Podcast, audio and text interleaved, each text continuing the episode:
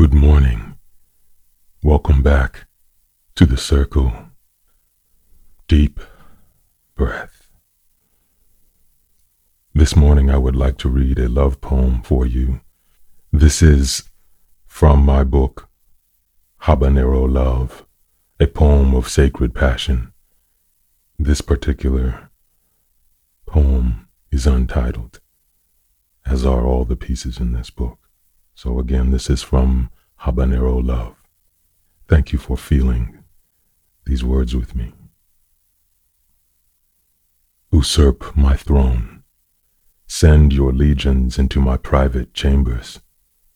Have them tear up the bedding and hold me down against the cool, naked floor.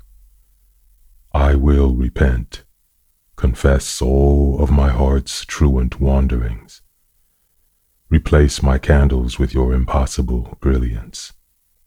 Light up the dingy corners of this now shocked room. Burn away the webs and shadows. Sweep the brightness over this stale dusk dimness. Freshen the weeping I do as a daily chore. Bid your archers release a thousand arrows over my castle walls Eclipse the sun with your assault. Darken sky. Reap moon's memory.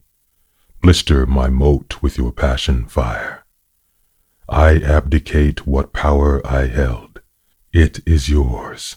Wield it against my remains. I am a forbidden city. Enter me. Populate my court with your natural scent. Don't wash.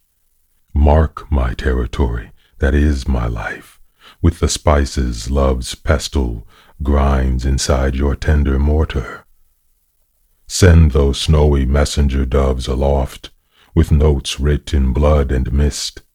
Send them flocking to the roof of existence. Let them perch among the angels and leave word of this mundane unraveling. I am no king, and you are no queen. I am an illiterate scribe babbling by a secret brook. You are the language of paradise flowing through an unknown cavern.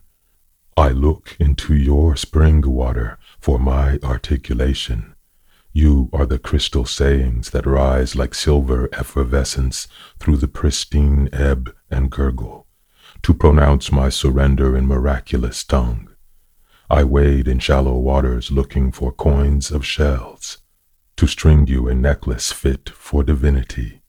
You are the strong breeze over the deeper bay, pinnacling as you reach me, turning me in your breakers, smashing me to gypsum grain. A fine silt of ore so small and particulate, I fit easily through the fissure, leading inward to your virgin cove. I repeat a mantra that begins with you. You interrupt gently and offer an older script that begins with begin. June's lost flowers are rediscovered in your eyes of meadow and petals, blowing their billowing seed out into galloping gusts of seduction that drift like wisps of silk in the direction where I have buried solitude. Nocturnal creatures purring and stalking curve their fluid forms around sedentary trees, ever closer to the structure that houses day, ever proximal to sunrise's first notes. That reading room where love's letters are littered along the window sill and rampant around the floor, pieces of a vision settled in the grooves of a hardwood luster, embedded in comfort pillows that catch like cashmere your sleepiness, and draw you down to an after passion sleep, your skin still wet and cooling. I wait there in that encampment, my fingers roughened by pitch and kindling prior to the fire. Now you are a sleeping sonnet woven into my air. I see your spirit in the space between the flames, dancing a fluid grace that charms my tears again, sending them over the cusp of my heart barrel, seeping through my pores and planks, perspiring my wood, now aged with a timeless soaking in wine of yearning, grapes of longing, wrath of burning, insidious creeping of vineyard tendrils, through my trellis, through my lattice work, once my roots were situated securely. You have overturned the landscape, disrupted the soil. My beginnings are upside down and staring at a featureless sky, dazzled by a hypnotizing blue.